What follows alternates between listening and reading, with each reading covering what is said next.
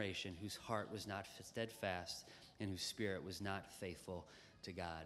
So, the picture of what we're doing this morning is we want to declare as a church that these children, while they're gifts to these families and these parents, we also see them as gifts to us as a church. And what we want to do this morning is we want to commit before the church publicly and before the Lord um, that we will do what we can. We'll do everything that we can to make sure that these, these children have every opportunity um, to, to grow in their fear of the Lord and to put their hope in the Lord. And so we'll take a moment here. I just want you to introduce, I'll have the, the families kind of introduce um, their little one, and they, have, they may have a verse they would like to read or for somebody else to read, and we'll do that. And so I think we're going to start with um, the RCs, with, with Hannah RC, and I'm going to have John introduce his family. Hello, so my name is John. Um, this is my wife, Michaela, and this is our little one, Hannah. Um, we've been coming to the church for the past probably four months now, and we really appreciate just the openness and the welcoming um, all of you have done and the love you've shown us, and so we really appreciate that. Um, so we wanted to find a name that came from the Bible, um, and we found the story of Hannah, um, who's in 1 Samuel chapter 1 and chapter 2. Um, she's the mom of Samuel, uh, who was a prophet and um, who uh, anointed the first two kings of Israel. So that was um, Saul and David.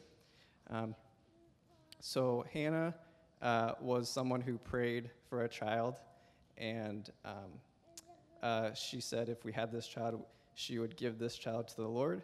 And um, God listened to this and then um, uh, gave her a child. And so she uh, gave this child to, um, to God. And so we like that story and um, hope that um, Hannah will be a, a godly woman, just like Hannah was in the Bible. So our verse was Matthew uh, chapter 19, verse 14.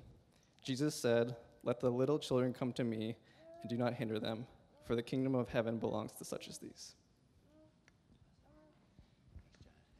All right, next we have, I believe, Josiah. So you might recognize Justin and Mahogany. They were up here just not too long ago dedicating these three, and then along came Josiah. So do you want to, you have a verse you want to share? You want to read for Josiah? Okay. Um, the verse we chose was Psalm 121, 5 through 8. And we chose that because Josiah got sick back in October and he had to have a really risky surgery on his stomach. He wasn't digesting food well. And we chose that verse because we felt like God was protecting him throughout it all. And um, he was just really a really special kid to us. And he's protecting him like our little king. And he'll continue to watch over him and our family. Very good. And next up is Baby Bo. And they were pretty ambitious. They didn't choose a verse, they chose a book of the Bible. So I think Ian's going to read the book. Is that right? Uh, no, you can reference uh, Doug's sermon a, a, year ago. So, but yeah, basically, uh, my my name's Ian. This is Natalie, my wife, and Boaz James Corbin. Um, we chose Boaz because uh, Doug gave a sermon series through the Book of Ruth last year, and uh, we really liked Boaz's character, and we want our son to grow up to be like him. So. Very good. Well, um, I'm going to ask parents just a series of, I'm going to ask you uh, some que- a question. And when I got done saying, at, you know, kind of framing what your commitment is to these children, um, I want you just to respond with collectively, we will. Okay? So, John and Michaela, Justin and Mahogany, Ian and Natalie, will you, by God's help, do the following for your children? Provide a Christian home teach them about the Lord from the Bible. Pray for Hannah, Josiah, and Boaz. Will you be an example of a committed Christian? And will you do your part to help Hannah, Josiah, and Boaz come to know Jesus Christ as their personal Savior and follow Him as Lord? If so, will you just say, We will? Awesome. All right, well, uh, next I want to give you guys as a church an opportunity to commit very similarly to these children and to these families. So if you call Parkview East home, or if you are a family, close friend member of these folks here, I would invite you to stand up. And I'm going to ask you guys a question as well. And I'll give you an opportunity to collectively, as a church, say, We will. Church, will you, by God's help, commit to the following for these families? Will you commit to pray for and support these parents in their desire to raise their children in a way that pleases God? Will you commit to love these families and love these children with a supernatural love, demonstrating the love that Jesus has demonstrated to us? And will you be a church where these kids are able to hear the gospel of Jesus Christ and see the gospel of Jesus Christ? If so, will you say, Church, we will? Fantastic. Families, I want to ask you to come right here in the middle. If you could bring your family right here in the middle. And then, church, we're going to take a few moments and awkwardly and uncomfortably gather around them, lay hands on them, and pray for them. All right? So, I would invite church come on forward, gather around them. If you want to stay in your seat, you can do that too and extend a hand. But there's something powerful about us standing around them and praying for them together as a people. Is she okay with that? Okay. You can extend a hand where you're at as well. And we're going to have a couple of folks pray. So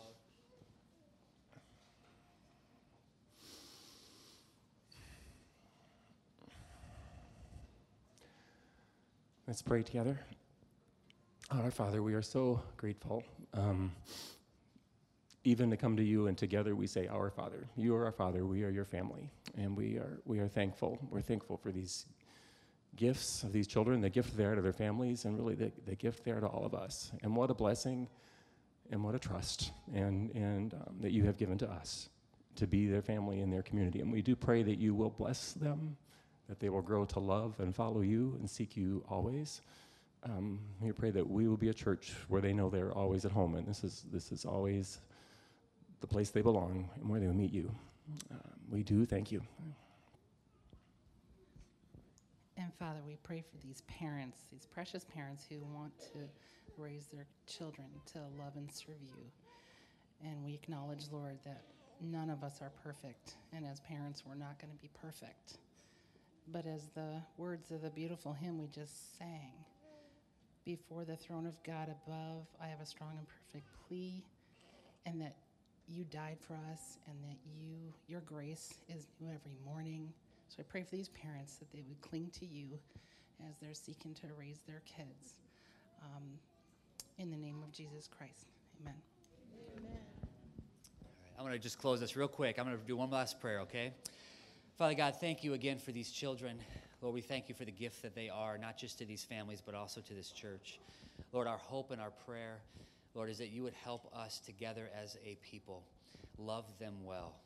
Lord, that we would care for them well, Lord, and that they would have every opportunity to hear your word proclaimed, Lord, and that they would grow in a knowledge and a fear of you, Lord. We pray that you would take their lives, Lord, and that you would have your way with them. We pray for safety and for health in their lives, Lord. Um, and just pray that you would help us too as a church to come alongside these parents um, and that we would continue to just point them and um, to, to you and your grace and your love, Lord, and that you would give them your strength and that together as a church that we would be able to support them and care for them well. We love you and we thank you for these gifts. We ask these things in your name. Amen. All right, you guys can make your way back to your seat.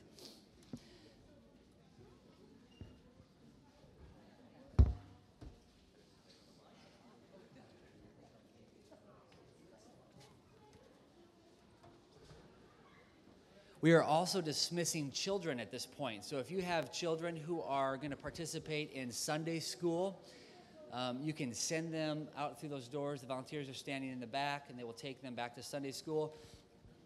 If you want to keep kids in the service, we certainly welcome you to do just that.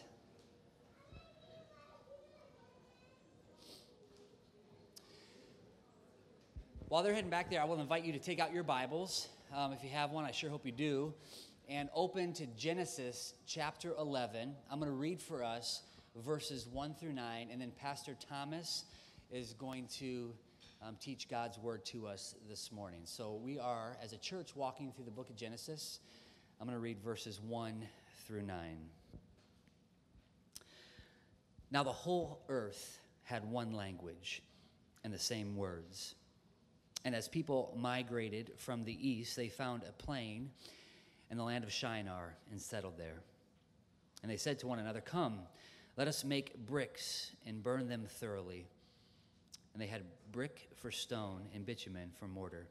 Then they said, Come, let us build ourselves a city and a tower with its top in the heavens, and let us make a name for ourselves, lest we be dispersed over the face of the whole earth. And the Lord came down to see the city and the tower which the children of man had built. And the Lord said, Behold, they are one people, and they all have one language. And this is the only the beginning of what they will do. And nothing that they propose to do will now be impossible for them. Come, let us go down and there confuse their language, so that they may not understand one another's speech. So the Lord dispersed them from there over the face of all the earth, and they left off building the city. Therefore, its name was called Babel, because there the Lord confused the language of all the earth, and from there the Lord dispersed them over the face of all the earth.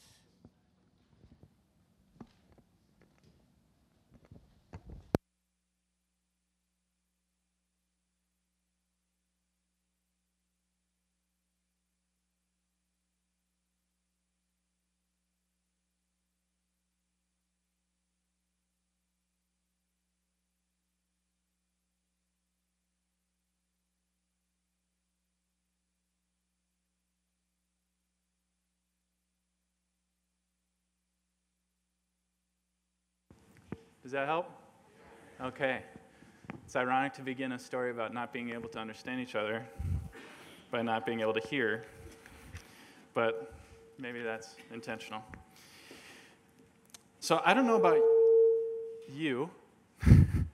and maybe it's because in the last few months we've had, uh, well, in the last couple years we've had this baby boy, little Jack, and now in the last couple weeks we have got this Disney Plus, you know, has just infiltrated our world with every uh, movie of her childhood and all these sorts of things. Um, but what I've noticed is that on second viewing, uh, or even just on reminiscing on some of these stories, maybe it's because I have this little boy, maybe it's because it's all at once, but man, some of these stories are a bit dark. Uh, they contain some very dark themes. They're, they're not afraid to talk about and display, you know, Bambi, you know, mm, some tough stuff there, you know, poor Mufasa and the Lion King, you know, all these, all these sorts of things. And, you know, as you look back, it's wow, it's, there's some darkness there. In the same way, I think this story, the Tower of Babel, uh, can be like that. Um, it sort of exists in my memory and maybe in yours as a sort of playful, sort of silly story. Uh, you know, these people come together and they're going to build a tower. Let's build, guys, let's build a tower. Come on. Even come, let's build a tower. Okay, let's build a tower. Okay, tower, tower. And then they wake up one day and one of them's like,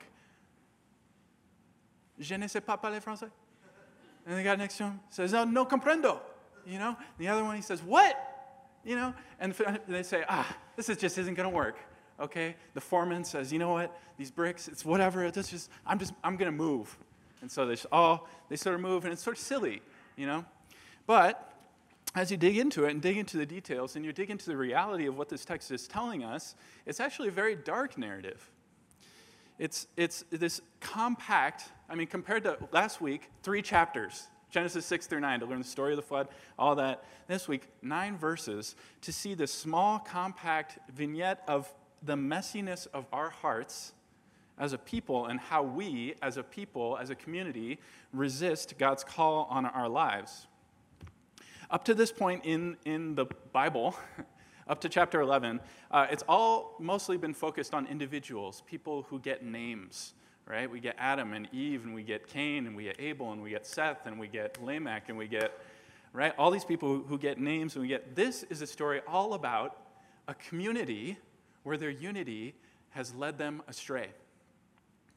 It's a community gone awry. God has given us this story, and I think it's especially appropriate on a day when we are together committing and unifying ourselves to commission ourselves and be commissioned by God uh, to be faithful with the gift of children that He's given us, to think about this, this core orienting question that I want us to ask as we read this passage today. How can we, how can Parkview, East Campus, how can we be a community that honors God?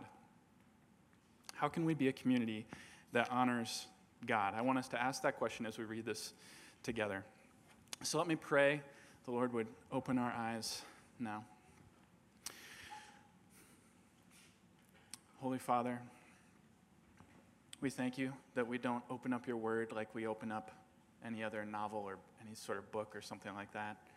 But when we open up your word, you can give light to our eyes through your Holy Spirit so we can understand, comprehend, apply, and change our, our lives to give you glory and honor. We pray that you would send your spirit now to do that very thing. Do not let us stay the same. Do not let us treat this as mere information, but let it lead us through the power of your spirit to transformation. We pray that we become a radiant community that radiates your glory, love for you, and love for our neighbors to all who see, to all who hear. Do this all for your glory, we pray. Amen. Okay, so let's just start going through this text. So in, in verses 1 through 3, uh, we get what really, it's just a bunch of facts, really. We don't really know a lot, we just, we know a few facts here. Now the whole earth had one language and the same words. And as people migrated from the east, they found a plain in the land of Shinar and settled there. And they said to one another, Come. It's, it's conversational language. Come, let us make bricks and burn them thoroughly. And they had brick for stone and bitumen, that is tar, basically tar for mortar, uh, that they would stick the bricks together with. And so this story, it starts actually out on an incredibly positive note, uh, especially when you consider sort of where we are in the story of the Bible. See, see God, uh, who, who we find out later, but there's glimpses of it in Genesis 1, God is not one fundamentally, but is also fundamentally three. He is three persons in one. And so God himself exists in community. And so he says, Let us, the divine community, create Adam and Eve in this world, and this its raw and in its wildness. Uh, let's commission these original people to be like us. Like us, not exactly like us, uh, but that they would take the, the raw materials of the world and they would create something good. They would be creative, even though they weren't the creator. And so However, by the time we get to Genesis 3, what happens? It failed, right? And, and in this ensuing wickedness, we see in Genesis 6, God says He looks down at the state of the earth and what has happened from this beginning that He has made and this beautiful plan that He had to cover the whole earth from this raw elements into this beautiful you know, place to live for all the world. It's, it's gone awry. And so He says, I've got to start over. And that's really the story of last week was the story of God sort of hitting reset on his world. In a number of ways, that's, that's become clear. Uh, and so God sends the rain down and he washes away the wickedness that he sees and he pre- preserves this one family, the family of Noah. And so, like Adam and Eve, who started would be the family that would fill the earth and, and be commissioned by God to do this great work that God had, God, the God who exists in community, they would create this beautiful community throughout the earth. God, again, commissions this one family in many of the same ways, as, as, we'll see in Genesis 9, and reaffirms this commission to them to do the same thing. And so, here we are in Genesis 11, where we've seen this new start, which has already sort of faltered, as we saw last week, uh, in, in, with Noah in the, uh, in the, he makes wine, what's it called? The garden. It's another garden, basically, it, another stumbling. But now the question is sort of hanging in the air now we've had that initial sort of mess up, and now is the community that forms out of this, is it going to work? Is the reset that God has wrought through the flood, is it going to work? Will this new generation follow God, honor God? And at the start of this story, these first three verses, it looks good. It looks like the answer is yes. Uh, what do we see? We see unity. Here and in verse 4, we see a community that is in lockstep in their purpose, in their function. What a contrast with Cain and Abel, the first offspring of that first line, right? What, what are they doing? Well, Cain's murdering Abel. This is the opposite of the unity that we see here. Rather than rising up against one another like Cain did, they're rising up together and cooperating and putting good use to the blessings of language and the blessings of, you know, a common purpose. So far, so good. We also see technological progress is happening.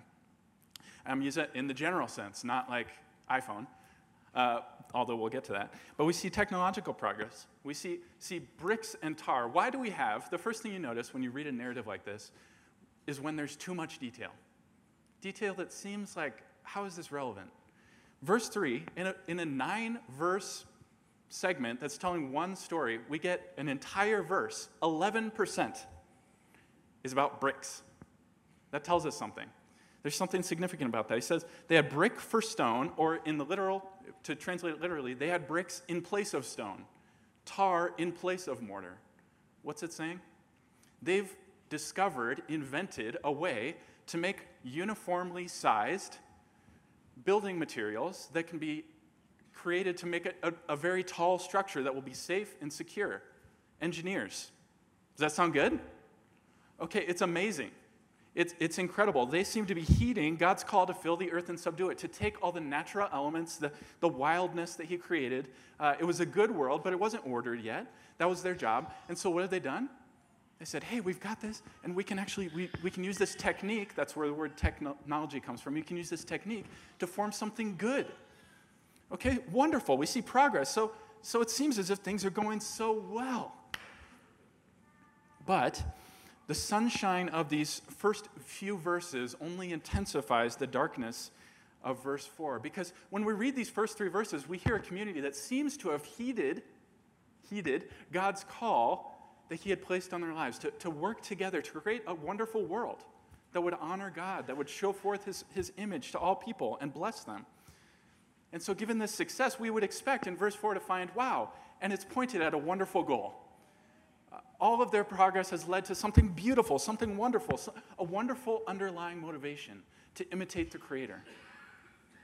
And instead, it is just the opposite.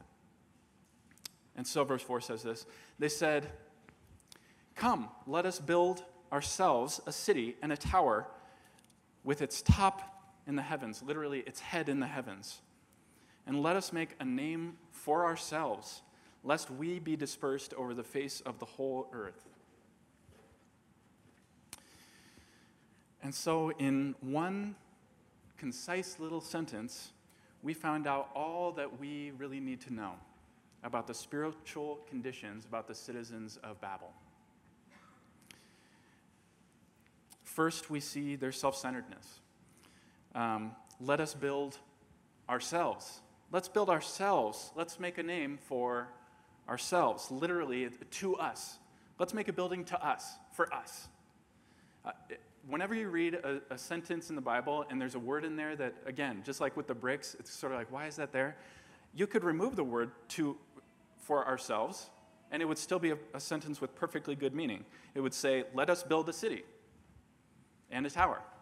Instead, we, we see this and it's being magnified. The author is showing us intentionally here's something that's wrong. The blessings and progress and unity are not enjoyed in order to be shared, in order to be outward facing, like the Creator God who created in order to bless, in order to spread His blessing, but rather they're creating and using all of God's blessings in His call to turn themselves inward.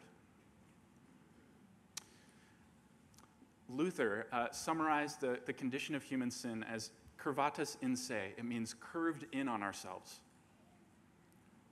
Instead of the blessings that have come down to us from God, a life and, and ability, techni- technique, technology, whatever you want to call it, what we're seeing here, are meant to go out, are meant to flow out of us. We're meant to be this uh, this conduit, this emissary of God's grace and love and creativity into the world. And instead, they have curled it back right onto themselves. Second, we see their pride. This, it's not just a tower, it's a tower with its head in the heavens. It's, its head in the sky, its top in the, in the sky. Cities and towers, first of all, are not bad things. Uh, this isn't even the first city in the Bible. The first city in the Bible was made by Cain and his descendants. It's, it's not that towers are bad. No.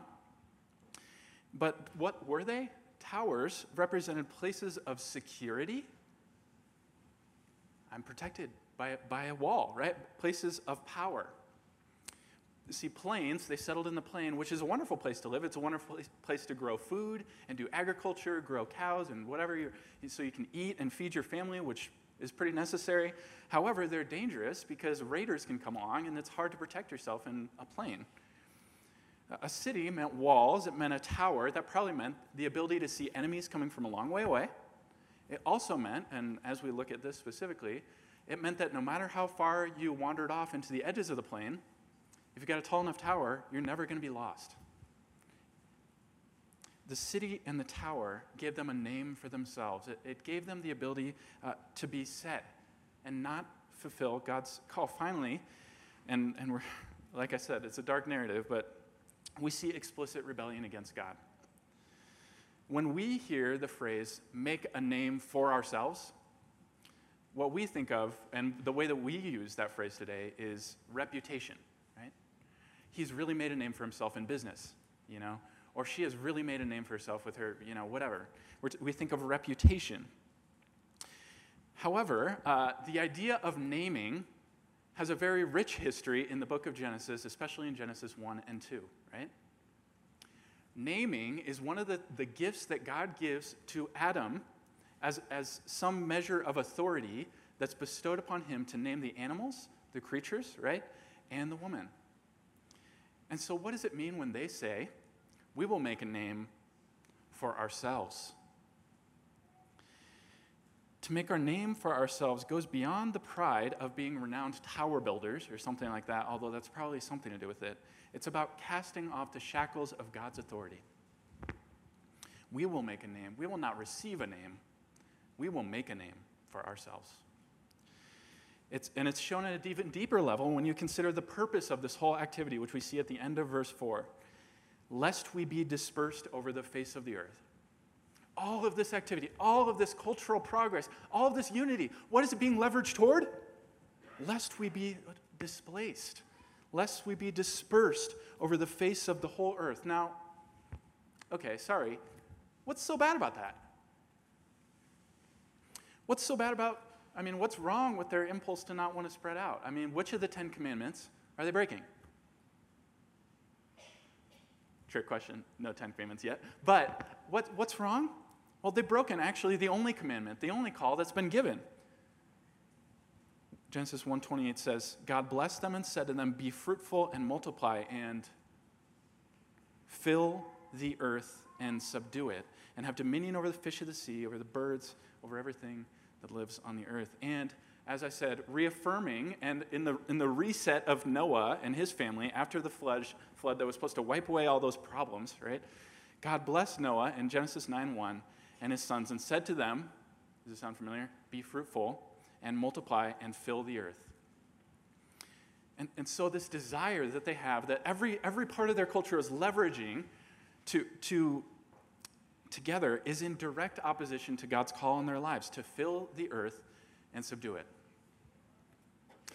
So, what do we do with all that? What is what a sad story. Like I said, this is this is a story that you know maybe you remember in your mind as sort of a nice cheery tale. Oh, haha, pepe le pew. You know, I speak French, you speak Spanish, and those languages didn't, didn't exist yet. But you know, it's just sort of silly.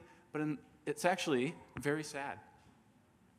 And yet, uh, it's an opportunity for us, especially on this day where we've done this with our children and we've sort of gathered together and we said, we're going to do this together, to, to ask ourselves, we, we've had these children, God has blessed us with these children, just like God blessed them with this technological insight.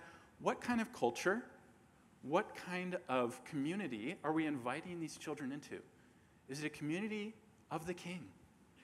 Is it a community that shines forth and displays forth the goodness of our Creator? Or, to return to the question that I asked us initially, how can we be a community that honors God? Okay, I don't know if uh, any of you are interested in sort of science and sort of these nerdy TV shows, but anyone ever seen How It's Made? Okay, How It's Made. It used to be on the Discovery Channel, Science Channel, that sort of thing. Well, it's a very simple show. Guess what it's all about? How stuff is made. It's so well titled. Okay, I love that. Uh, and in each episode, they pick two or three, maybe four products, and it's all, there's no, it's so simple. They go into the factory, they go into the place where things made, and they just show video of how it's made. Okay? And there's hardly any narration, no text on the screen, no transitions, no clever anything.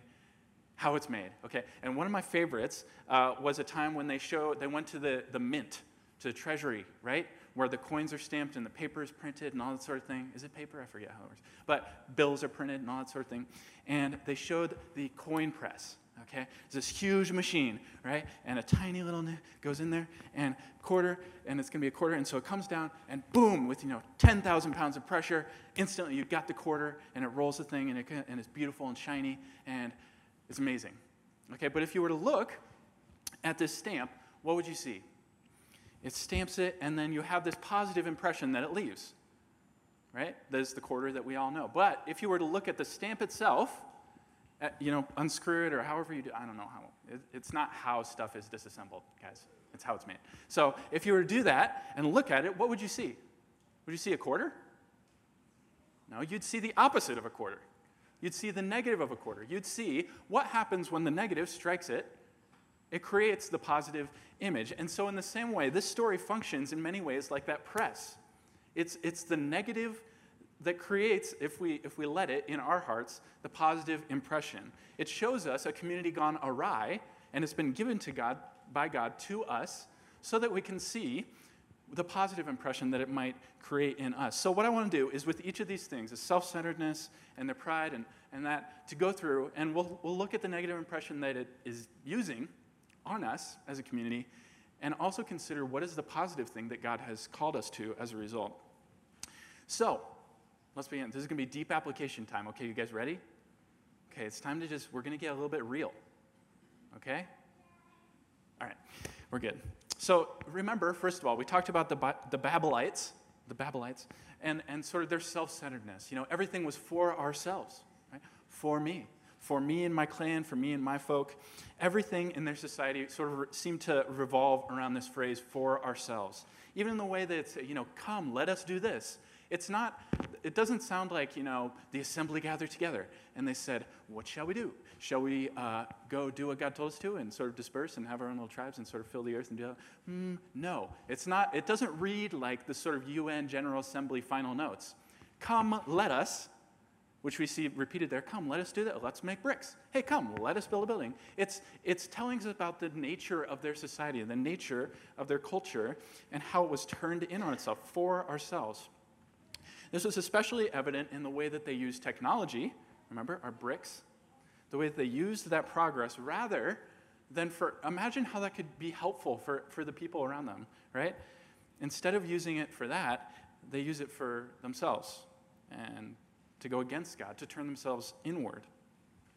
And so the, the positive vision that we see from that is, is this, that's sort of struck by that negative image, is this. God's idea for our community today is that we would be a community so fundamentally oriented toward the good of our neighbors, the people around us, in our workplaces, in our neighborhoods, in, in our friend groups, that, that we would leverage, instead of leveraging our per- progress, our blessing, or whatever it is, instead of leveraging it against others, instead we would leverage all of our resources to love and serve those around us. And so mo- most of us, probably, uh, if we're here, we're, we're probably too proper to exhibit, you know, this sort of outward selfishness and sort of say to ourselves, you know what, I think I'd like to do this all for myself you know? We're, but the mark of babel is on each of us. And in babel we specifically see our own propensity especially here specifically to use technology not to take ourselves out of our own hearts and worlds and lives and minds to bless others but rather we tend to use technology and its blessings to take ourselves inward to point ourselves back toward ourselves to be curved back in on ourselves. And so I don't know about you, but I find that of all the things that numb my heart to the needs of those around me, my cell phone has to be near or at the top of the list. What an incredible blessing from God is, is my iPhone. An incredible tool that I can use to fulfill my calling, to reach out to those around me, bless them, to, hey, I'm praying for you, to access scripture, and all these tools that we've been giving. But I, I find most of the time, maybe you too, that like the Babylonites, I use my technology to insulate myself from the calling that God has put on my life rather than using it to fulfill it. Tony Reinke, in his book, 12 Ways Your Phone is Changing You, he says, We find it easy to fall into the trap of digital distractions because in the most alluring new apps, we find a welcome escape from our truest, rawest, and most honest self perceptions. I don't know about you, but I often find that my phone has become a perfectly pocket sized priest to which I go to get temporary and unsatisfying nourishment from my hungry, needy, sick, tired soul. When I feel like a failure, my phone is close at hand, and I can pop over to Instagram or whatever, Twitter, whatever it is, and I can gather some likes, and I can shove them into my needy heart. And my thirst for approval, my hunger for the renown that I, I so want has been quenched. Even just for a moment, even, if, even though it'll go away. Uh, if I feel empty, I can tap on over to Amazon and I can do some 21st century window shopping. And I can imagine. They, have you seen their ads lately, by the way?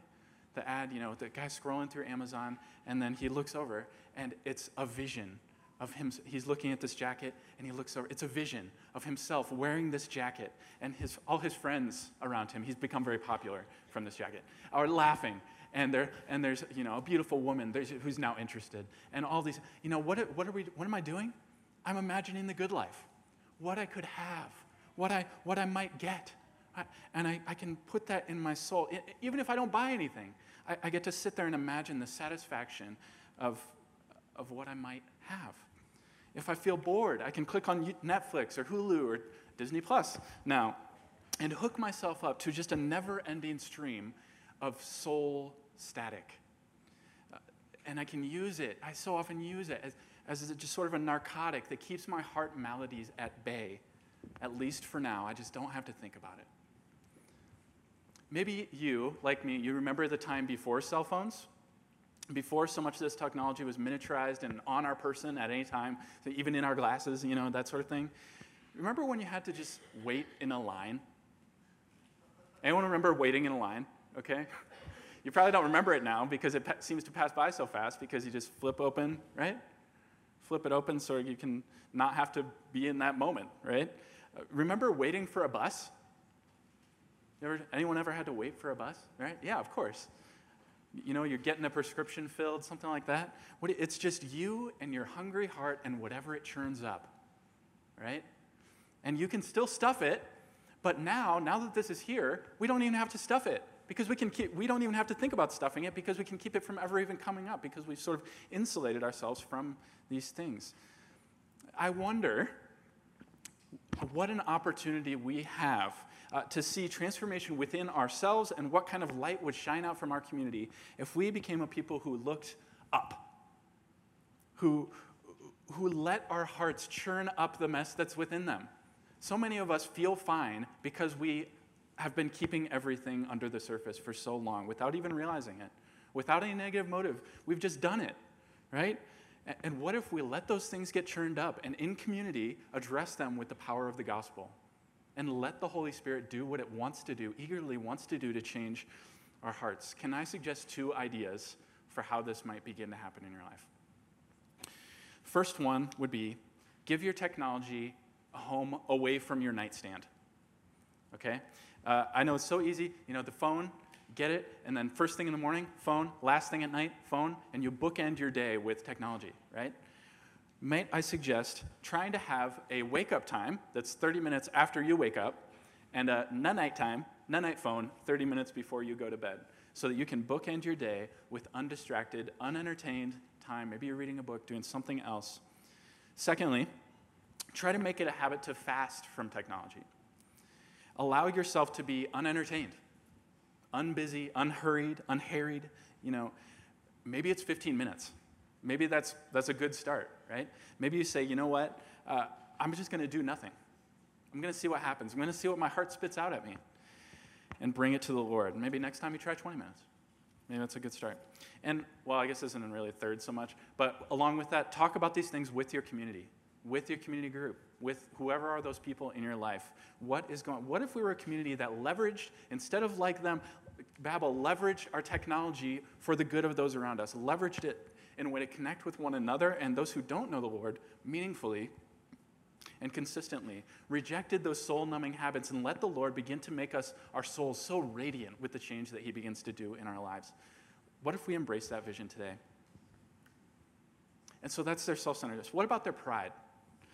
They, they imagine this tower, they imagine this city, they imagine a future that could be secured by their own self effort, by their own effort. It was a name for themselves, apart from any idea of dependence on God.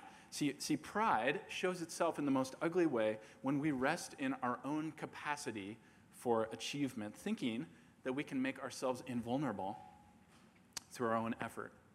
That's a negative vision. Well, what's the positively? Uh, it's a community.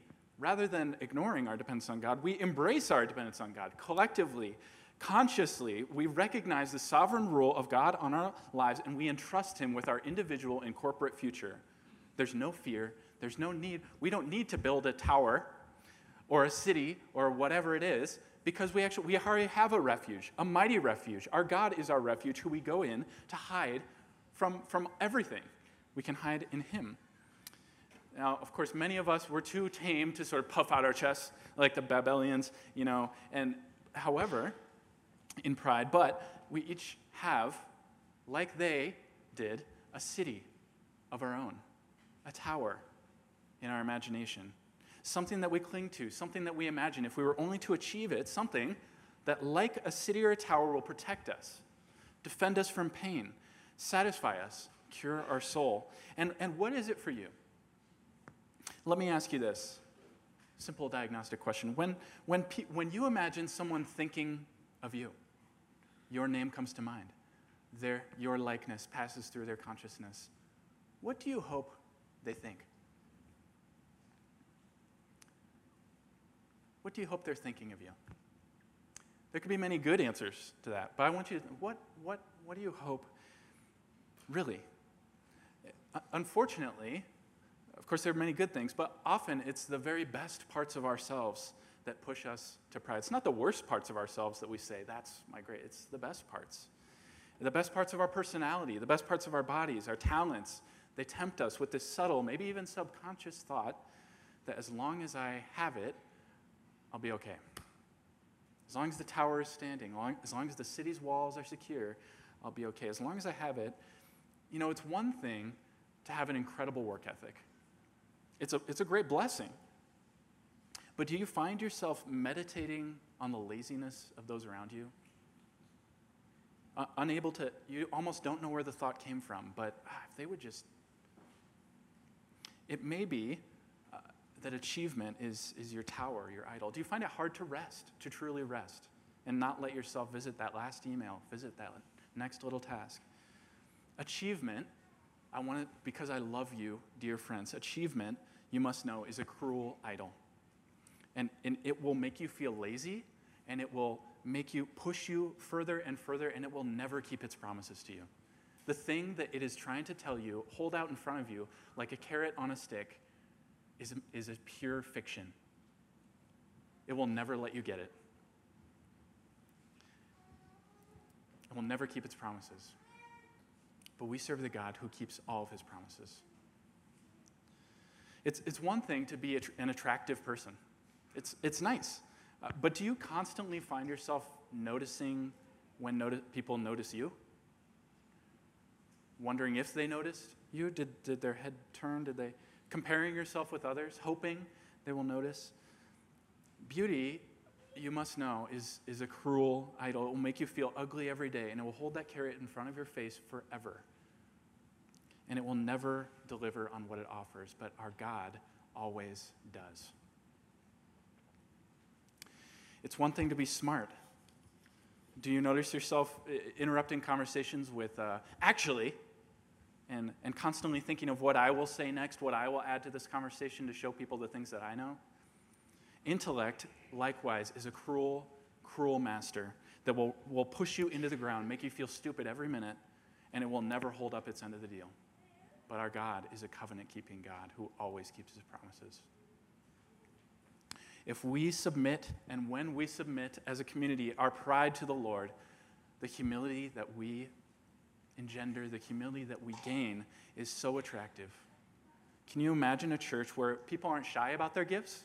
They're not embarrassed about their gifts. They don't, oh, I'm not really that. Um, yeah, I can do it, you know.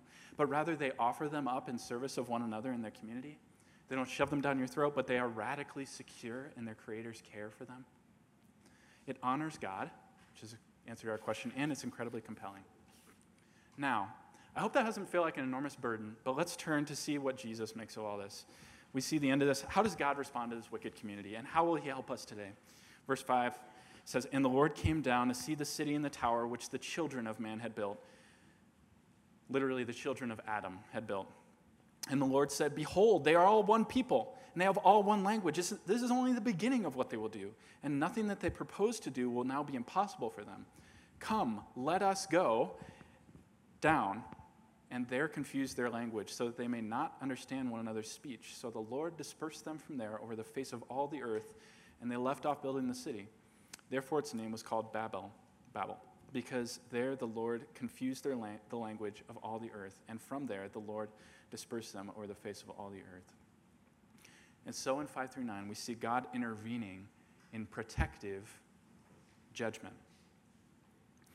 The last time that God had seen humanity united in sin, the floodwaters came down from heaven, but he promised never to do that again. So, what will he do?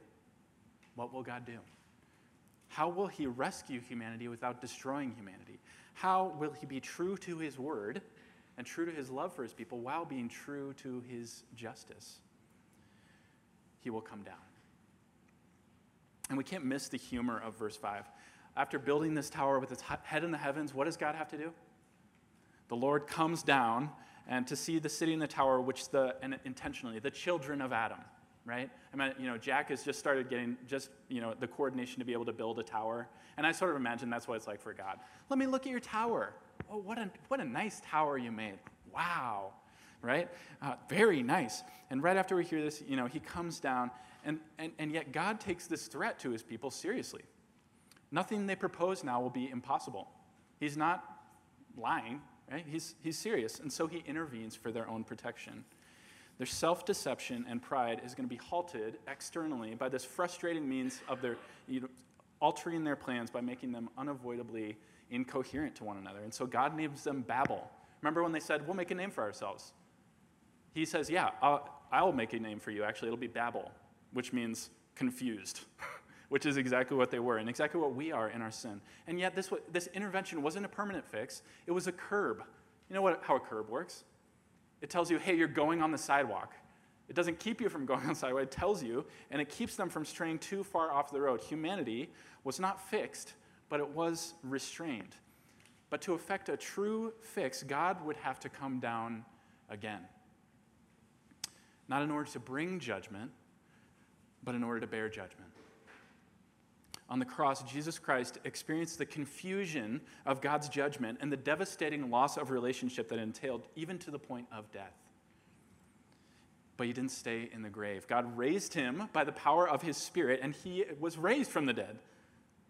And yet there's more. There's, there's even more than that. God doesn't just forgive us when he fails, which we learn there, but he empowers us to obey. By the same power that he rose Christ, by which he rose Christ from the death, we read in Acts 2 it says, When the day of Pentecost arrived, here we are in the New Testament, and this new church is, is, is arising. The day of Pentecost arrived, they were all together in one place, and suddenly there came from the heavens a sound like a mighty rushing wind. And it filled the entire house where they were sitting, and divided tongues as of fire appeared to them and rested on each of them. And they were all filled with the Holy Spirit and began to speak in other tongues as the Spirit gave them utterance. Now there were in, dwelling in Jerusalem Jews, devout men from every nation under heaven. And at the sound, this multitude came together and they were bewildered because each one was hearing them speak in his own language and they were amazed and astonished. saying, Are these not all Galileans who are speaking? And how is it that we hear, each of us in his own native language? Parthians and Medes and Elamites and residents of Mesopotamia, Judea and Cappadocia, Pontus and Asia, and it goes through all these names. We hear them telling in our own tongues the mighty works that God has done. And they were all amazed and perplexed, saying to one another, What could this mean? What does this mean? It means the Lord came down not to disrupt the language, he, he came down formerly to Babel to disrupt the wicked unity of the Babylonians. And the same spirit that did that all those years ago came down on the day of Pentecost not to disrupt, but to unify them. Alighting, whistling through the air, coming and alighting like fire on the gathered church and enabling to speak in unknown languages. God was undoing the curse of Babel in the community of his church, this very community that we stand in today. And from now on, there would not be a community united in wickedness, but a community right, united in righteousness to proclaim God's good works to all people, all over the earth, and that the commission that began this whole thing would be fulfilled in them. They would be what Babel could have been, what Babel should have been. God's power empowers us by His Spirit today so that when we think about the role of technology, and today maybe we were even tempted to despair when we think about the effects. But we don't because we know God's Spirit is within us and will lead us to righteousness. He wants to, He is eager to. We have power to break through in victory. When we consider our pride that we have in common with Babel, we don't despair because we know that God's Spirit is within us, enabling us and empowering us to have victory. And so, to return to our big question as we consider, as we commission these children, ourselves and these children, how can we be a community that honors God? Let's be a community that evidences the power and presence of God's Spirit among us. A community united, not for wickedness, but for godliness. Leveraging every resource at hand to love God and our neighbor as ourselves. This is God's incredible vision for us. Let's embrace it today by the power of God's Spirit as we look to Jesus, our great King and leader of this new nation, this new people, uh, transnational, trans everything that is seeking and pressing onward to honor our God. Let's pray together. Lord, you are great and very mighty. As we read in Genesis, we can't, we can't help but remember how in the beginning you created all things by the word of your power the breath of your mouth and the intention of your spirit created all things out of nothing. And we pray that you would do a similar great work among us, that you would create us a new creation in Christ, not only as individuals, but as a people, that we would gather together, not for wickedness as the Babylonians did, but for righteousness, speaking the powerful acts of God to one another, that is the gospel, speaking the powerful acts that you have done in our lives to one another and to all those who hear, to all those who would, would seek you truly, to seek your face. Beautify us. Make us a radiant community that shines forth your glory now and through eternity, we pray. Help us to worship now, truly and powerfully, the God who exists, who is there hearing us, loving what he has seen, loving your word, pushing your word into our hearts. Make us this kind of people, we pray, for your Son's glory. And in his name we pray. Amen.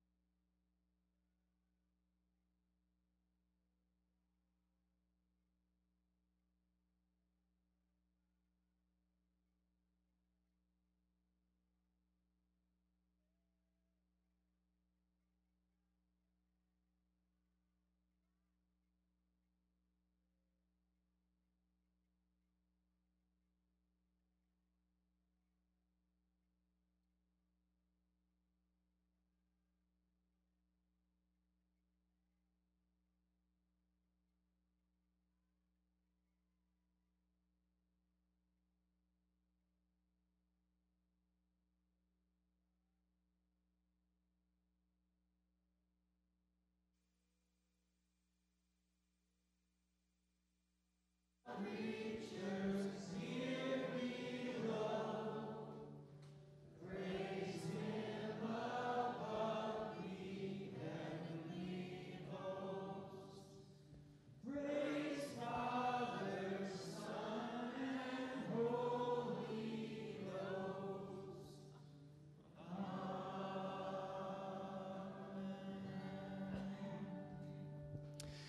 All right, church, just a couple of quick announcements before you go. Um, first of all, one of the regular ways that we keep ourselves from being a church that is consumed in only thinking about ourselves is through our Thanksgiving offering, which we do every year. That's next week.